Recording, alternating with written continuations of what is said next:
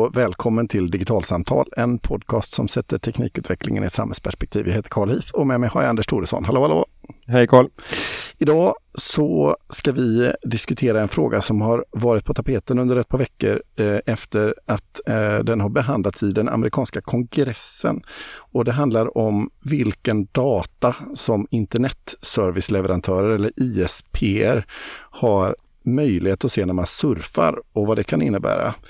Eh, och vad som hände i USA, det var att kongressen helt enkelt tog bort möjligheten till en lagstiftning eh, för att reglera den här ytan, vilket i praktiken lämnar den amerikanska internetservice-leverantörsmarknaden liksom öppen eh, för dem att göra vad de vill med, med med användarnas data utan att egentligen behöva fråga dem.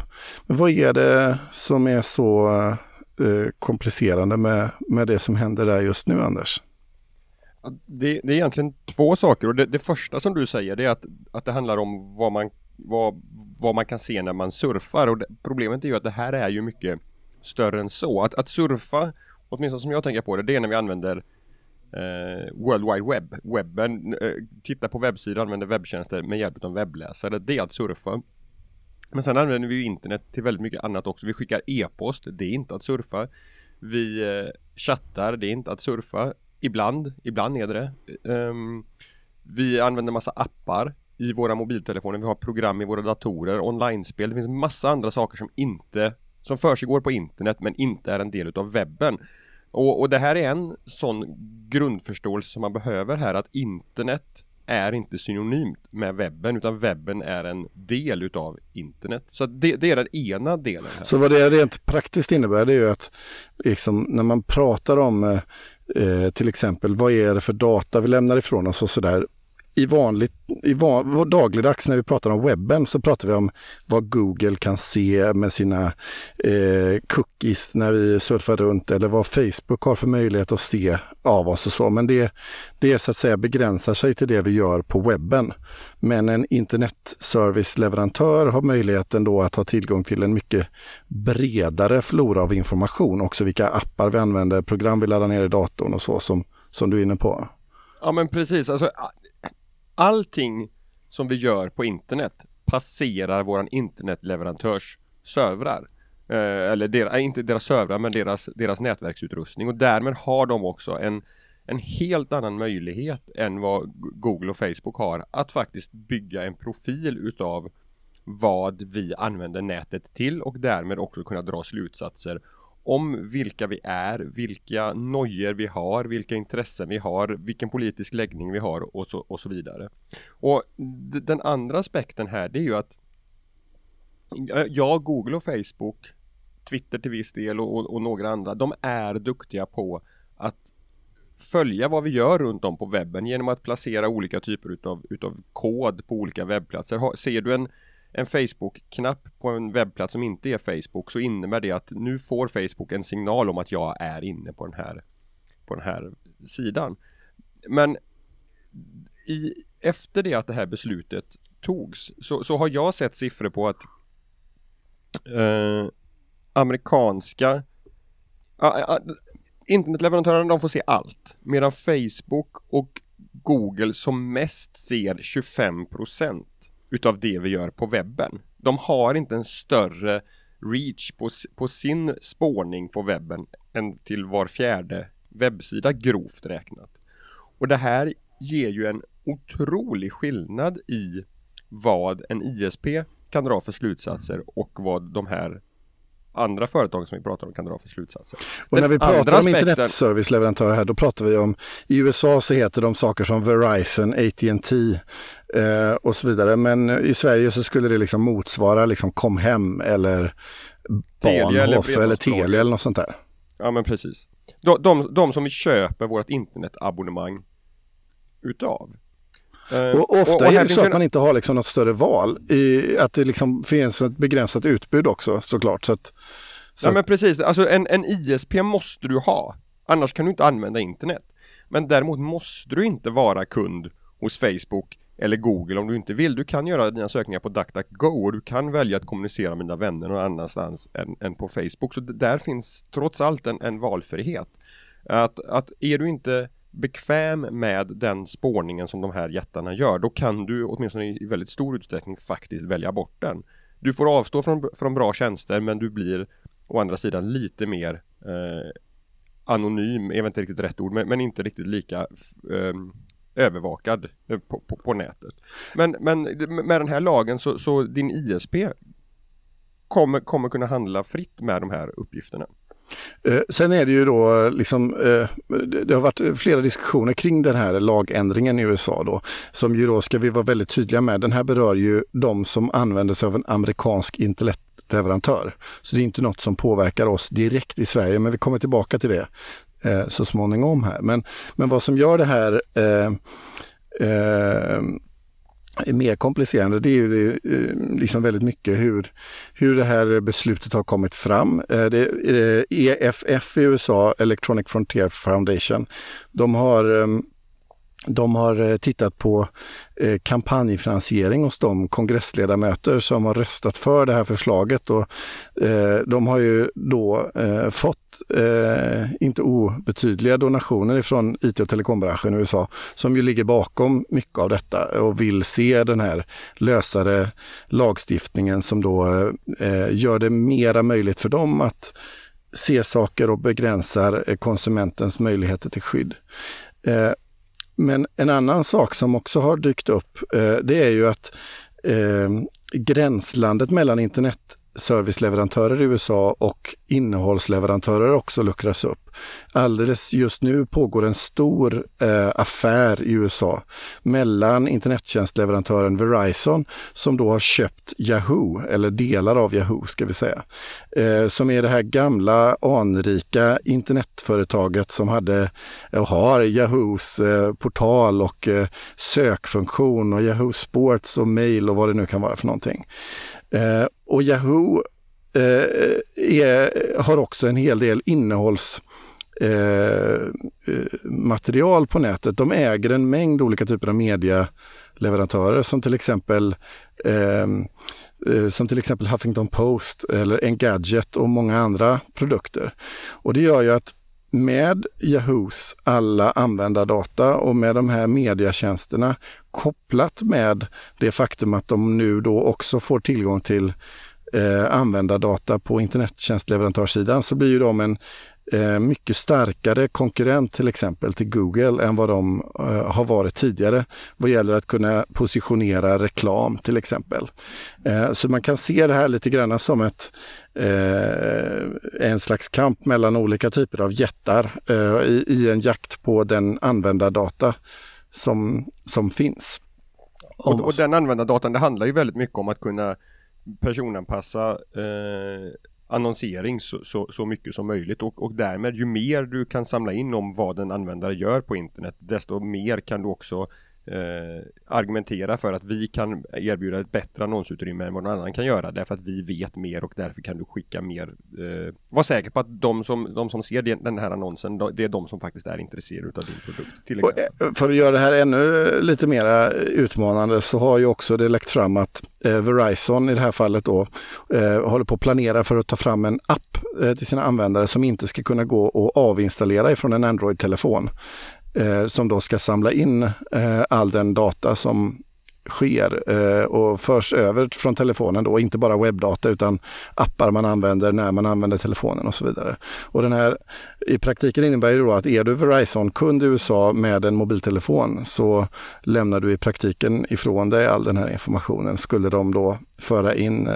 den här tjänsten. Det har blivit väldigt mycket diskussioner ska man säga i USA eh, sen detta uppmärksammades. Men eftersom det politiska klimatet i USA generellt sett är så uppskruvat just nu så är det svårt, eh, tycks det, för att få den här typen av frågor och faktiskt få eh, god traction och bli spridda. För det finns så oerhört många frågor som är på bordet samtidigt. Det, det som blir intressant med det här också, det är att det här blir ytterligare ett eh, argument, ett sätt att visa hur den här diskussionen om kryptering håller på att förflytta sig därför att det som genast uppstår i, i kölvattnet efter ett sånt här beslut det är ju en diskussion om vad man som konsument kan, kan göra för att, för att inte bli en handelsvara i ännu större utsträckning än vad vi faktiskt redan är. Och där då kryptering är ett utav, utav svaren på den frågan och varför det återigen då, vi har pratat om det tidigare, varför en, en webb en webbplats, en webbtjänst som, som Wikipedia är krypterad där det står HTTPS uppe i adressfältet istället för bara HTTP återigen, det, det, kan kännas konstigt. Det är ett, ett uppslagsverk, den innehåller ingen hemlig information. Vem som helst kan skriva där. Varför ska det här vara krypterat? Jo, just därför att ingen ska kunna se vilka delar utav Wikipedia som du besöker. Med HTTPS så innebär det att en internetleverantör kan vad det verkar, vi kan komma tillbaka till det här verkar lite strax, men kan, kan bara se att du är inne på Wikipedia men de kan inte sen se exakt vilka uppslagsord är du inne och läser på. Vilket ju är i det här fallet jätte, jätteviktigt för att om du är inne och läser väldigt mycket om olika hjärtsjukdomar till exempel så kan du ju bli en intressant eh, måltavla för annonser om olika former av hjärtmedicin exempelvis. Um, det, det, som är problemet här är att i diskussionerna efter det här så, så, som, som har uppstått så har jag läst artiklar som, som antyder att inte ens HTTPS ger ett hundraprocentigt skydd mot den här typen utav utav eh, profilering som internetleverantörerna i USA nu får, får, rätt att göra. Därför att man kan eh, på andra sätt ändå veta vilken sida det är som laddas. Om internetleverantören på förväg har varit inne på ett stort antal sidor och sett hur, hur, hur ser trafikmönstren ut när man laddar specifikt den här sidan så kan de ändå bygga upp en profil för, för ofta besökta webb, webbplatser och därmed ändå kunna dra en slutsats av vilka sidor eh, användarna faktiskt besöker. Men, men... En annan sån här sak som lyfts fram av EFF till exempel för att skydda sig, det är ju VPN, att använda sig mm. av en VPN-tunnel. Och, och eh, det finns många eh, sätt att göra det på. Eh, vad EFF själva rekommenderar är att man använder OpenVPN vill jag minnas och har en egen VPN eh, tjänst. Men å andra sidan har man det. I det här fallet så blir det ändå klurigt för man ligger på sitt egen internetleverantörsnät. Så om man VPNar hem till sig själv så, så är man... Ja, det är ju inget skydd mot det här överhuvudtaget utan här måste du ha en VPN-tjänst som ligger någon annanstans ja. på, på, internet så att, så att du Ja, det blir ju liksom under alla omständigheter liksom knöligt. Så det, det finns liksom, eh, ja, och det är väl också därför detta är så eh, utmanande just med den här lagstiftningen i USA. Men min fråga Anders, det är liksom, eh, kan det här hända i Europa nu? Skulle det liksom, eh. är det här ett problem för oss i Sverige? Alltså, nej, eh, eller det vet man ju inte, men, men, men det, det, det, det, som håller på att hända är ju att, att en ny eh, lag som, som heter eh, GDPR, eh, ja, dataskyddsförordningen kan vi väl kalla den för. Precis, i en som vi också pratat om tidigare. Den, den blir lag eh, från och med 25 maj nästa år. Och, och med den så är det snarare så att, att lagstiftningen går åt motsatt håll, åtminstone tillfälligt här i Europa, där eh, skyddet utav personuppgifter stärks. Där man som, som konsument, privatperson ska kunna kräva eh, att data raderas och, och, och mm, det, det, ställs stora krav på hur företag ska få lov att hantera den här informationen. Och för den som jobbar både i stora företag eh, och offentlig sektor eh, så har eh, diskussionerna redan börjat eh, för ett år sedan eller två vad gäller just dataskyddsförordningen och att den kommer. För vad man ser det är att den här lagstiftningen den påverkar egentligen alla tjänster som innehåller personuppgifter. Mm. Eh, och mm, vi har också pratat om den tidigare i olika sammanhang men man kan verkligen märka nu upplever jag som möter både företag och offentliga aktörer att eh, tempot och trycket har skruvats upp. För vad som är nytt med GDPR det är ju att eh, även tredjepartsleverantörer, tjänsteleverantörer, webbhotell, molnleverantörer och sånt. De kan få böter om de slarvar eh, med persondataskydd. Eh, och likadant om man liksom som eh, aktör som har en tjänst med personuppgifter så, eh, så finns det viten som kan vara ganska höga, upp till 20 miljoner euro i böter eller 4% av omsättningen. Och, och ehm, och det där är ju eh, liksom svider ju rätt hårt. Va? Eh, så man har liksom någonstans landat i att eh, i och med den här nya dataskyddsförordningen så, eh, ja, så innebär det ganska mycket för alla typer av aktörer, inte minst Eh, de som då eh, har mycket data om oss eller potentiellt mycket data.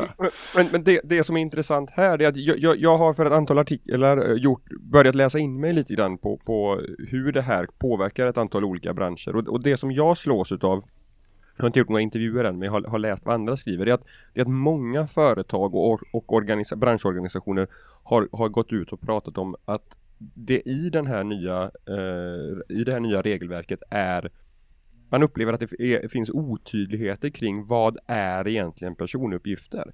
Och det, det är ju någonting som försvåras ytterligare utav eh, det här den här teknikutvecklingen som, som är nu med, med, möjlighet att samla in mycket data och att analysera den därför att, att ett, en e-postadress är en personuppgift eller ett, ett personnummer är en personuppgift. Att, att, om det råder liksom ingen som helst tvekan, det tror jag att alla kan vara överens om. Men med teknikutvecklingen så är det möjligt att göra om data, metadata som från början inte ser ut att vara en personuppgift. Att har du tillräckligt mycket metadata så går det ändå att knåda fram den och koppla den här informationen till en specifik individ till exempel.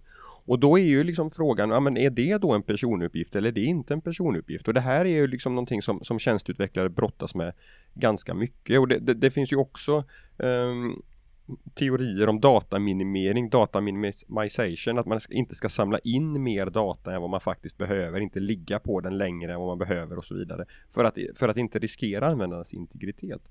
Men, men där det också då finns problem därför att man vet ju inte på förhand alltid vad man kan göra för nyttiga saker med den här informationen. Så att det, kring det här, även, även om det går att ställa det som en, som en relativt tydlig motpol till hur, hur det ser ut att, att utvecklas i USA så finns det ändå eh, otroligt många frågetecken upplever jag det i alla fall eh, som kring hur, hur, hur mycket av GDPR kommer att tillämpas i, i praktiken. Just därför att det, det, är inte så enkelt att definiera de här sakerna som, som man vill reglera med den nya lagstiftningen. Men sen kan man ju säga att även men de sakerna som är tydliga eh, så förstärks ju skyddet i vilket fall som helst. Så jag menar för både offentliga aktörer och privata aktörer så kommer det vara och är redan så idag att eh, man behöver liksom fundera över hur tidigast, tidigare system ser ut. För väldigt många verksamheter har ju äldre datasystem där man inte har ställt samma krav på datans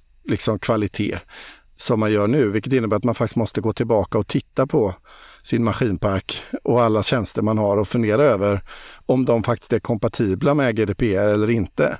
Och det här påverkar ju alla möjliga saker, eh, budgetar och tidplaner och eh, det blir en eh, ökad IT-kostnad såklart för att ställa om systemen för att hantera det här. Men grunden i det hela handlar ju någonstans om att vi medborgare ska kunna ha ett tryggare skydd och säkrare sätt att vara på nätet. Och vad jag känner i varje fall, det är att liksom den här typen av lagutveckling, den går verkligen eh, i motsatt riktning mot eh, det vi ser i USA. Och det är väl just nu kan känna att jag är lite nöjd med att befinna mig på den här sidan Atlanten.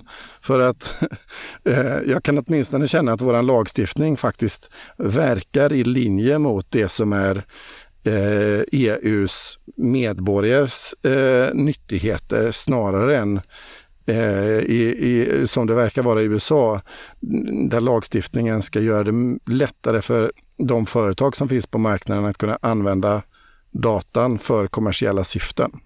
Det är två ganska olika linjer får man ändå säga. Ja men så, så är det ju absolut. Ehm, men, men samtidigt, alltså det, det finns, ja, mm, vi får se känner jag, känner jag ändå någonstans liksom. Ja, det, GDPR har ju inte trätt i kraft än. Det är ju först eh, maj 2018 som du sa. Och, eh, och eh, utfallet av den, det kommer ju dröja ännu längre innan man får svart på vitt. Så, så det är ju inte, verkligen inte det är verkligen inte liksom solklart på något sätt. Och man vet ju aldrig, alltså lagstiftning kan alltid ändras och så gäller ju även i USA. Så det är inte säkert att det sista kortet är lagt i den eh, matchen eh, heller. Ja, en, en intressant parentes där är ju att en, en, en direkt reaktion på på att det här beslutet röstades igenom det var att det startades eh, crowdfunding-kampanjer för att samla in pengar så att man ska köpa loss surfhistoriken eller internethistoriken då för ett antal av de här politikerna som faktiskt röstade igenom den här eh, ny, nya eh, nya möjligheterna för ISP i USA att handla med användardata. Och, och det, jag vet inte, jag har inte... Det visade sig sen, eh, eh, eh, såg att liksom det var ganska så naiva ambitioner med de här insamlingarna för det visade sig att det rent tekniskt var antagligen eh, eller liksom praktiskt inte var möjligt att driva igenom på det sättet som de här eh, crowdfunding-kampanjerna hade önskat sig. Men vad de däremot lyckades med var ju att eh, sprida väldigt mycket mera ljus över den här frågan. Så även om inte deras crowdfunding eh, slutar i någonting som ehm, eh, även om inte crowdfundingen slutar i någonting som, som eh, ger en eh, direkt effekt så får det ju massor av indirekta effekter i det att kunskap om hela området har spridits. Mm, och jag tror inte att det skadar heller att faktiskt tänka i det, i, om det i de här liksom ver verkligen personliga privata banorna som, som det blev. Jag tror heller aldrig att de hade en ambition eller en förhoppning om att det här skulle kunna gå att realisera men bara att, att peka på att vi, vi, det här är det här är någonting som berör oss alla som enskilda individer. Det här är inte liksom någonting som är um, mer diffust än så egentligen. Nej men precis.